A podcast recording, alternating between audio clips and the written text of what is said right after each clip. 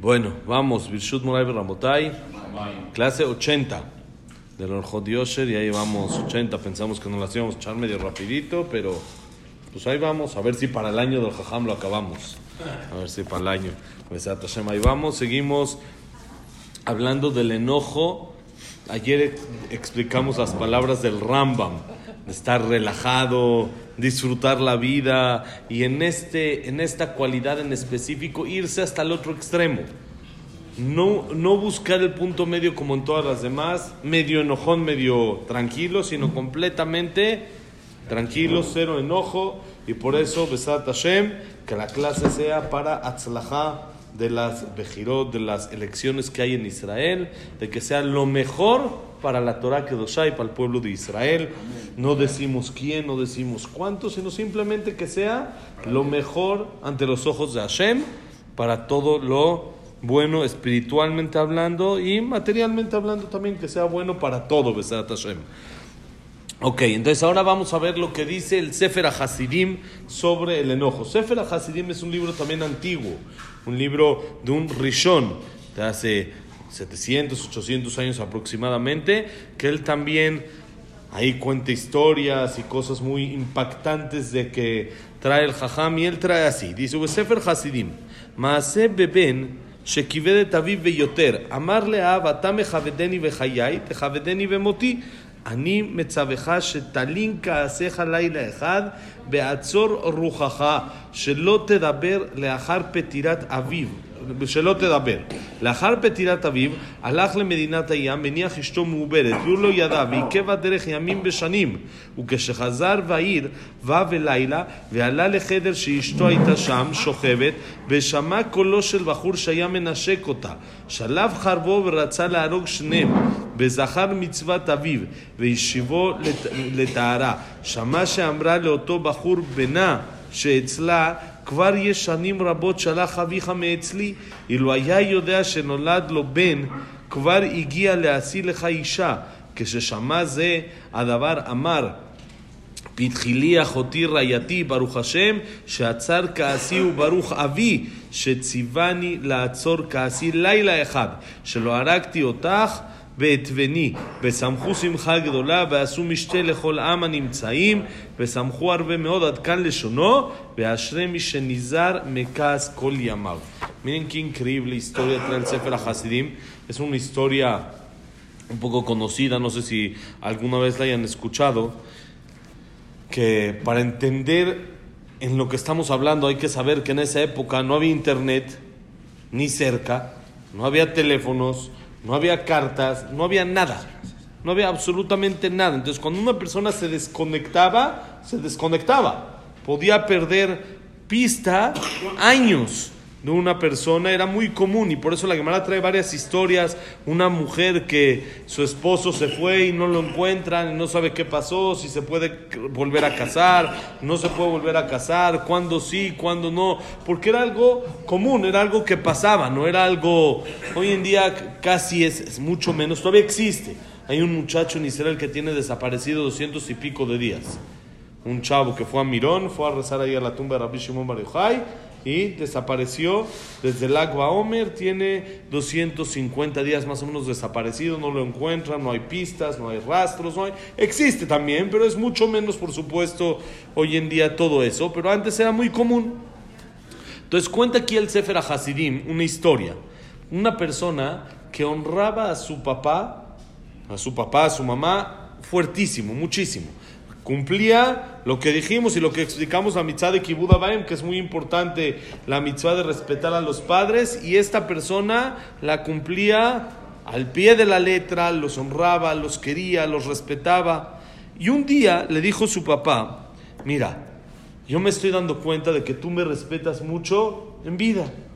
Ahorita me estás respetando mucho, pero te voy a pedir algo. Después de 120, síguele. No frenes, no dejes de respetarme. Y por lo tanto te pido una cosa para después de 120. Cada vez que te enojes, que estás a punto de enojarte, aguántate una noche. Y después de una noche, si sigues teniendo ganas y crees que está justificado tu enojo, adelante. Enójate. Pero no cuando te enojes directo, cuando te prendas, porque uno luego se da cuenta que la reacción que tuvo fue desproporcionada a lo que en realidad pasó. No tenía por qué reaccionar de esa manera. Sí, bueno, sí te hicieron algo, sí estuvo mal, sí esto, pero no puedes explotar de esa manera. Aguántate una noche y después de que pase esa noche, ya, ahora sí, si, si ves que en realidad hay que enojarse, enójate. Y dice, no hables en ese momento. Cuando estás así enojado, no reacciones, no apacíguate, cálmate y después. Ok, le aceptó el hijo la propuesta y después de 120 años el papá falleció. Falleció el papá y él cuidaba mucho, 120, cuidaba lo que el hijo cuidaba lo que el papá le dijo, no se enojaba, no esto, muy bien. Después de un tiempo tuvo que ir a hacer negocios fuera de donde el país donde vivía. Como dijimos, esto provoca que se pierda todo rastro y todo contacto. Y, y él, cuando se fue, dejó a su esposa embarazada. Y no sabía. Quiere decir, todavía cuando él se fue, no sabía que su esposa estaba embarazada. Se fue. Y se quedó ahí muchos años. Se quedó varios años o sea, vamos a decir 18, 20 años en otros, eh, en otros países intentando hacer negocios, eh, consiguiendo algo de dinero para mantener a la familia, etcétera, etcétera. Y dice que después de esos años regresó y llega a su casa, donde era su casa desde el principio, llegó en una noche, llegó, entró a su casa y cuando entra se da cuenta que su esposa está ahí con un muchacho. Se está platicando, como que muy cariñosa con el muchacho, como que abrazándolo y esto al muchacho. Y él sacó la espada y dijo, se acabó. Como 20 años me estuve partiendo la cara para que llegue y esté con un muchachito, con alguien en mi casa, así. Se acabó. Se enojó, se enojó. Cuando iba a sacar la espada, se acordó lo que le dijo su papá. ¿Te vas a enojar? Enójate. Pero una noche. Una noche de, de, date de tolerancia y después al otro día, pues es algo que amerita enojarse, ¿está bien? Al otro día te enojas, pero esa noche no te enojes. Entonces dice que guardó la espada y después de un rato escuchó cómo su esposa le dice a ese muchacho, que era su hijo, ya tiene varios años que tu papá se fue y no hemos sabido nada de él. Y ya, si hubieras sabido que, hubieras, que ya naciste, ¿cuánto estaría feliz? ¿Cuánto estaría alegre? Y más si ya llegó tu tiempo de casarte. Haría lo que sea por casarte, haría lo imposible por casarte. Cuando escuchó el papá esto, se emocionó muchísimo y dijo, Pitjuli ajoti rayati. Ábranme, por favor, ajoti rayati, mi hermana, mi querida. Aquí quiere decir como eh, son palabras de cariño que están escritas en, en, eh, en, Shira Shirim. Y dijo, Baruch Hashem, que frenó mi furia y bendito sea mi papá que me ordenó aguantar mi furia una noche, porque si no, le dijo a su esposa, te hubiera matado a ti y a su hijo también. Entonces, bendito sea Hashem y su padre de que provocaron de que no se enoje de inmediato, sino pensar lo que uno hace y no reaccionar de forma impulsiva, no reaccionar con enojo de manera automática. Y se alegraron una alegría muy grande, hicieron un banquete, los, lo casó a su hijo y estuvieron todos muy, muy contentos. Hasta acá lo que dice el libro Sefer HaHasidim, que es una historia un poco conocida, pero que nos enseña de una manera muy fuerte y muy importante el cuidar el enojo, no enojarse, porque cuando uno se enoja, se equivoca. Así es. Este señor iba a cometer el error más grande que podía haber cometido durante toda su vida, matar a su esposa y a su propio hijo, sin pensar, ni siquiera se le podía haber ocurrido. ¿El qué se le va a ocurrir? Que justo estaba embarazada la esposa y después de 18 o 20 años es justamente el hijo el que está ahí con la mamá, y por eso están cariñosos, por eso está así, porque pues, hay mucho cariño y mucho amor este, correcto, de una manera sana y como debe de ser, y iba a matar a la esposa y al hijo. Entonces, la persona que no se enoja siempre gana. siempre gana, no pierde. Había un jajam que se llamó Rav Steinman, Rav Steinman lo conoció, tuvimos el zehut que vino acá a México dos veces, en el centro Banamex, estuvo hace unos años, fue un jajam que dirigió la generación durante varios años, que él era el que eh, decía lo que hacer y esto de, en, la, en el público ashkenazí principalmente, junto con cuando estaba Badia vivo, Rab Steinman, jajam, no sé si tuvieron el zehut ahí de estar, estuvieron ahí en el centro Banamex cuando vino, ¿no estuvieron? ¿No estuviste?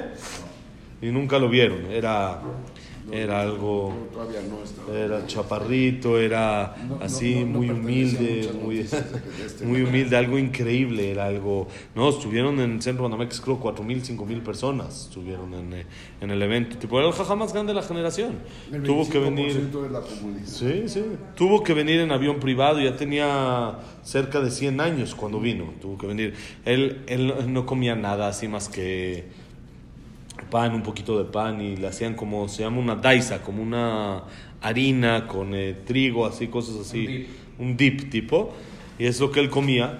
Y entonces cuando subió al avión, cuando iba una vez a Estados Unidos en estos viajes, porque él cuando ya era grande decía que él ya no tenía tantas fuerzas para estudiar con la misma capacidad y con la misma claridad, entonces dice que él iba a ir afuera de Israel, iba a ir a países para que la gente vea un viejito Así él decía, ¿no? Un que vean un viejito y eso los fortalezca, para intentar fortalecer a los Yudim cuando vean a un viejito anciano que intenta estudiar Torah y esto. Entonces él decía, ¿eso tengo fuerza? Es lo que voy a hacer. Voy a hacer. Entonces él cuando subió al avión, el piloto se le acercó y le dijo, Jajam, lo queremos aquí consentir. Queremos, este, ¿cómo se dice? Chiquearlo, ¿no? Cualquier gusto que usted tenga durante el vuelo, hágamelo saber.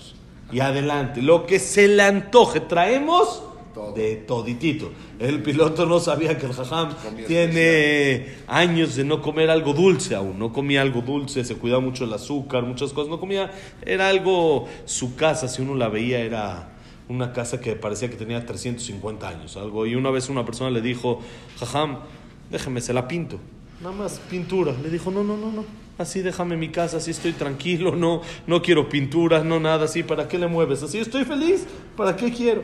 Entonces él dice, ok, si yo necesito algo, con mucho gusto les voy a avisar, dice el jajam. Y dice que a la mitad del vuelo le llamó y le dijo al piloto, sí, la verdad sí necesito algo. Y el piloto se emocionó mucho, el jajam le va a pedir dice, mira, la verdad si me quieren chiquear, si me quieren mimar y así, llegó el tiempo de decir arbit no, no me gustaría decir arbit en el aire, así volando, no me puedo concentrar bien. ¿Podríamos bajar a decir arbit? Decimos arbit y luego seguimos. Tenía Miniam, por supuesto, con él iban varias eh, personas que lo, doctores, y por supuesto que tenía que tener como un eh, staff, un equipo. ¿sí? Y eh, dijo el, el, piloto, ese tipo de gustos no me los imaginaba. Déjame revisar si tenemos donde, donde podemos aterrizar, donde podemos bajar. Hasta que Baruch Hashem consiguió. Lo bajaron, dijeron su arbit y se siguió. ¿Dónde vivía En Bnebrak. En Bnebrak él vivía. Nueva York, ¿no? No, no, en Israel. Ah, en Israel. Bnebrak, sí. Ahí donde yo estudié, yo tenía Baruch Hashem contacto, teníamos mucho contacto con él.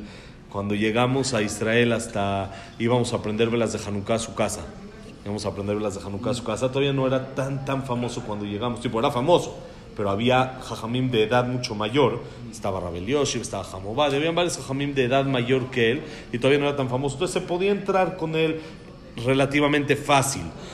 ya después de dos años que estuve en Israel ya empezó todavía a hacerse más eh, famoso, llamémoslo así, y ya en Hanukkah ya no se podía entrar con él, nada más sus nietos.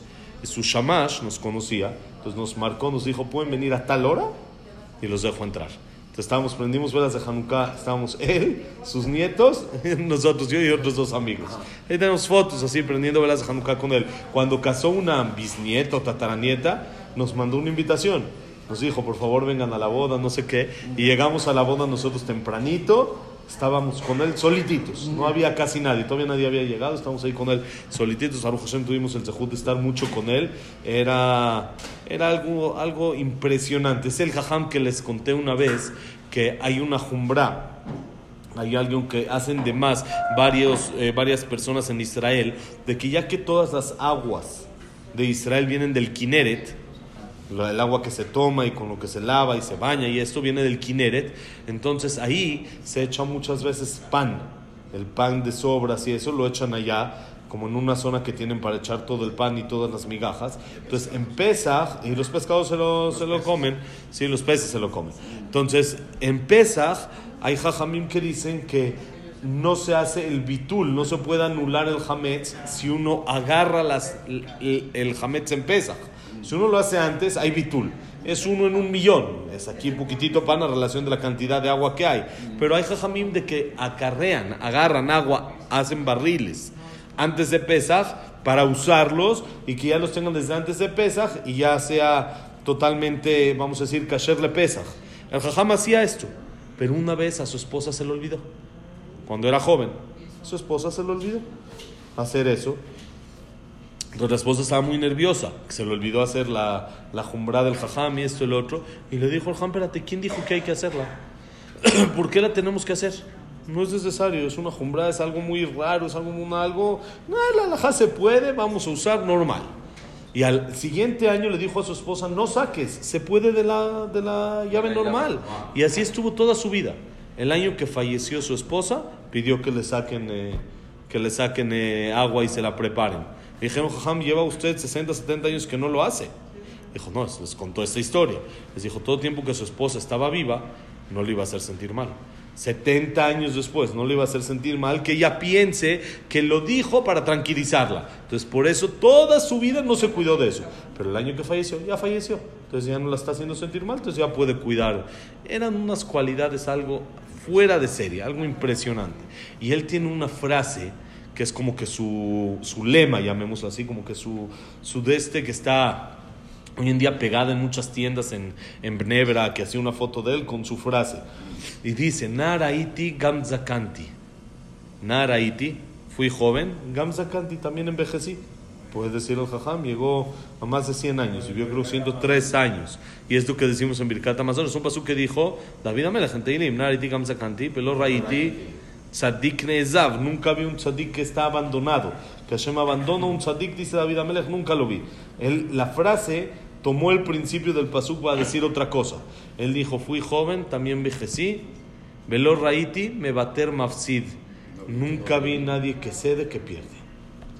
No existe, dice, en mi vida. Lo vi que el que cede pierde. Normalmente uno tiende a pensar que porque cedí, eso es ceder, ceder es perder, perdí. Dice el jajam, mi experiencia de vida me ha dicho que el que cede gana, no pierde. El que cede nunca pierde, nunca. Y él decía, no existe, no vi un solo caso. Dice, algunos casos los noté la ganancia mucho más rápida. En otros después de 10, 20 años vi, pero en todos los casos vi que el ceder es ganar. Nunca vi que se pierde por ceder. El que cede, el que no se enoja, el que aprende, me hicieron enojar, pero tengo que ceder, ¿qué hacemos? Sábete, no estás, no estás perdiendo nada, estás ganando mucho más de lo que te imaginas que estás perdiendo. No lo ves de inmediato, puede ser, pero en un tiempo lo vas a llegar a ver. Y por eso, ahorita Baruch Hashem hubo un tema, justo con las elecciones, hubo una discusión entre los dos partidos políticos religiosos Ashkenazim. Hay uno que es de Ashkenazim, no quiero llamar normal o no normal, ¿sí? Como nosotros, Litaim, que son como la gente así, y hay el partido político de Ashkenazim, Hasidí, de los Hasidim. Cada uno tiene su, sus dirigentes y sus... No, no, normal, normal, como nosotros, los litaim. Litaim se llaman la gente que no es hasid. la gente que no es hasid, que es, hay, hay dos eh, sectas, hay los que son hasidim, que los que tienen las peyot y las batas largas, y la gente que es sombrero, camisa blanca, no bata, saco, no normal. eso. Esos también, Son somos también de otro. es parte como de los litaimas. Los hasidim son más como que llevan muy, están muy arraigados con sus costumbres, muy. También los que no estudian, por ejemplo, hay muchos hasidim que trabajan, no, no todos estudian, que trabajan, pero están todos vestidos así. Uno los ve con sus caireles y su bata y, y todo. Entonces tienen, ahí están los dos partidos y tuvieron una discusión en un tema de si votar a favor de algo de las escuelas, algo que quería hacer el gobierno con las escuelas. Tuvieron una discusión. Los, los Hasidim decían que sí está correcto y los Litaim, que decir los Jajamim, no, no lo decían los políticos, por supuesto se aconsejan con los Jajamim. Y los Jajamim de Ashkenazim decían que no, que no están de acuerdo con esto. Se hizo un tema a tal grado que siempre las votaciones van juntos. Votan juntos para conseguir más votos y están juntos los dos y así es como se consigue una fuerza mayor. Entonces, estas votaciones, hasta hace todavía un mes, mes y medio, estaban a punto de separarse. Y eso podía provocar que uno de los dos desaparezca, pierda su registro, porque estaba tan bajo que pierde su registro si no está acompañado del otro. Sí, sí, sí, necesitan Pero era un tema ideológico que los jajamim decían no podemos estar de acuerdo con lo que los otros jajamim dicen. A fin de cuentas, el jajam de los Ashkenazim, Rab Gershon Ellenstein, decidió vamos a hacer shalom cueste lo que cueste. Nunca vi, dijo lo que dijo Rab Steinman, nunca vi que el que cede pierde. En esta ocasión vamos a ceder. Llegaron a un acuerdo, por supuesto no fue al 100% a favor y en contra, sí llegó a un acuerdo, pero dijo, vamos a hacer paz.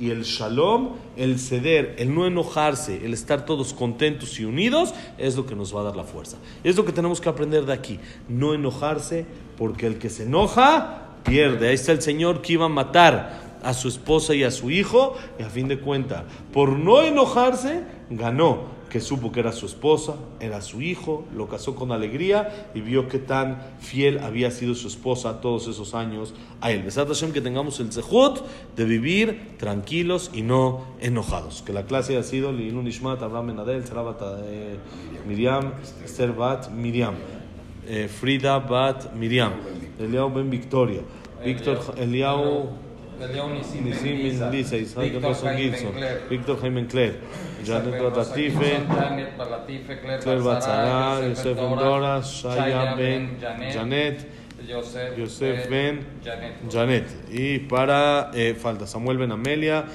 eh, Eduardo Ben Bahía, Itzhak Abraham Ben Susana, David Esra Ben Mary, Luna Batzara, eh, Jack Ben Selja, Cecilia Batzalja, Silvia Sembul Bat Adela Simcha. Estamos, sí, para Refuah Shelema, Moshe Ben Rosa, Norma Miriam, Evelyn Bat Margaret, Abraham Ben Evelyn, Jacob Ben Linda Rachel, Yosef Ben Mazal, Sofi Bat Frida, Víctor Jaim Ben eh, Judith. Judith, Vivian Bat Efrat. ¿Estamos? Y para Berajat Tzlajá de todo Am Israel. Refuah Shelema, Berajá Elías Ben Tzara. y Refuah Shelema, Nelly Bat, Esther, David Ben Linda. Elías Eliau Ben Nelly. Besat Hashem, Berajat Tzlajá de todo Am Israel.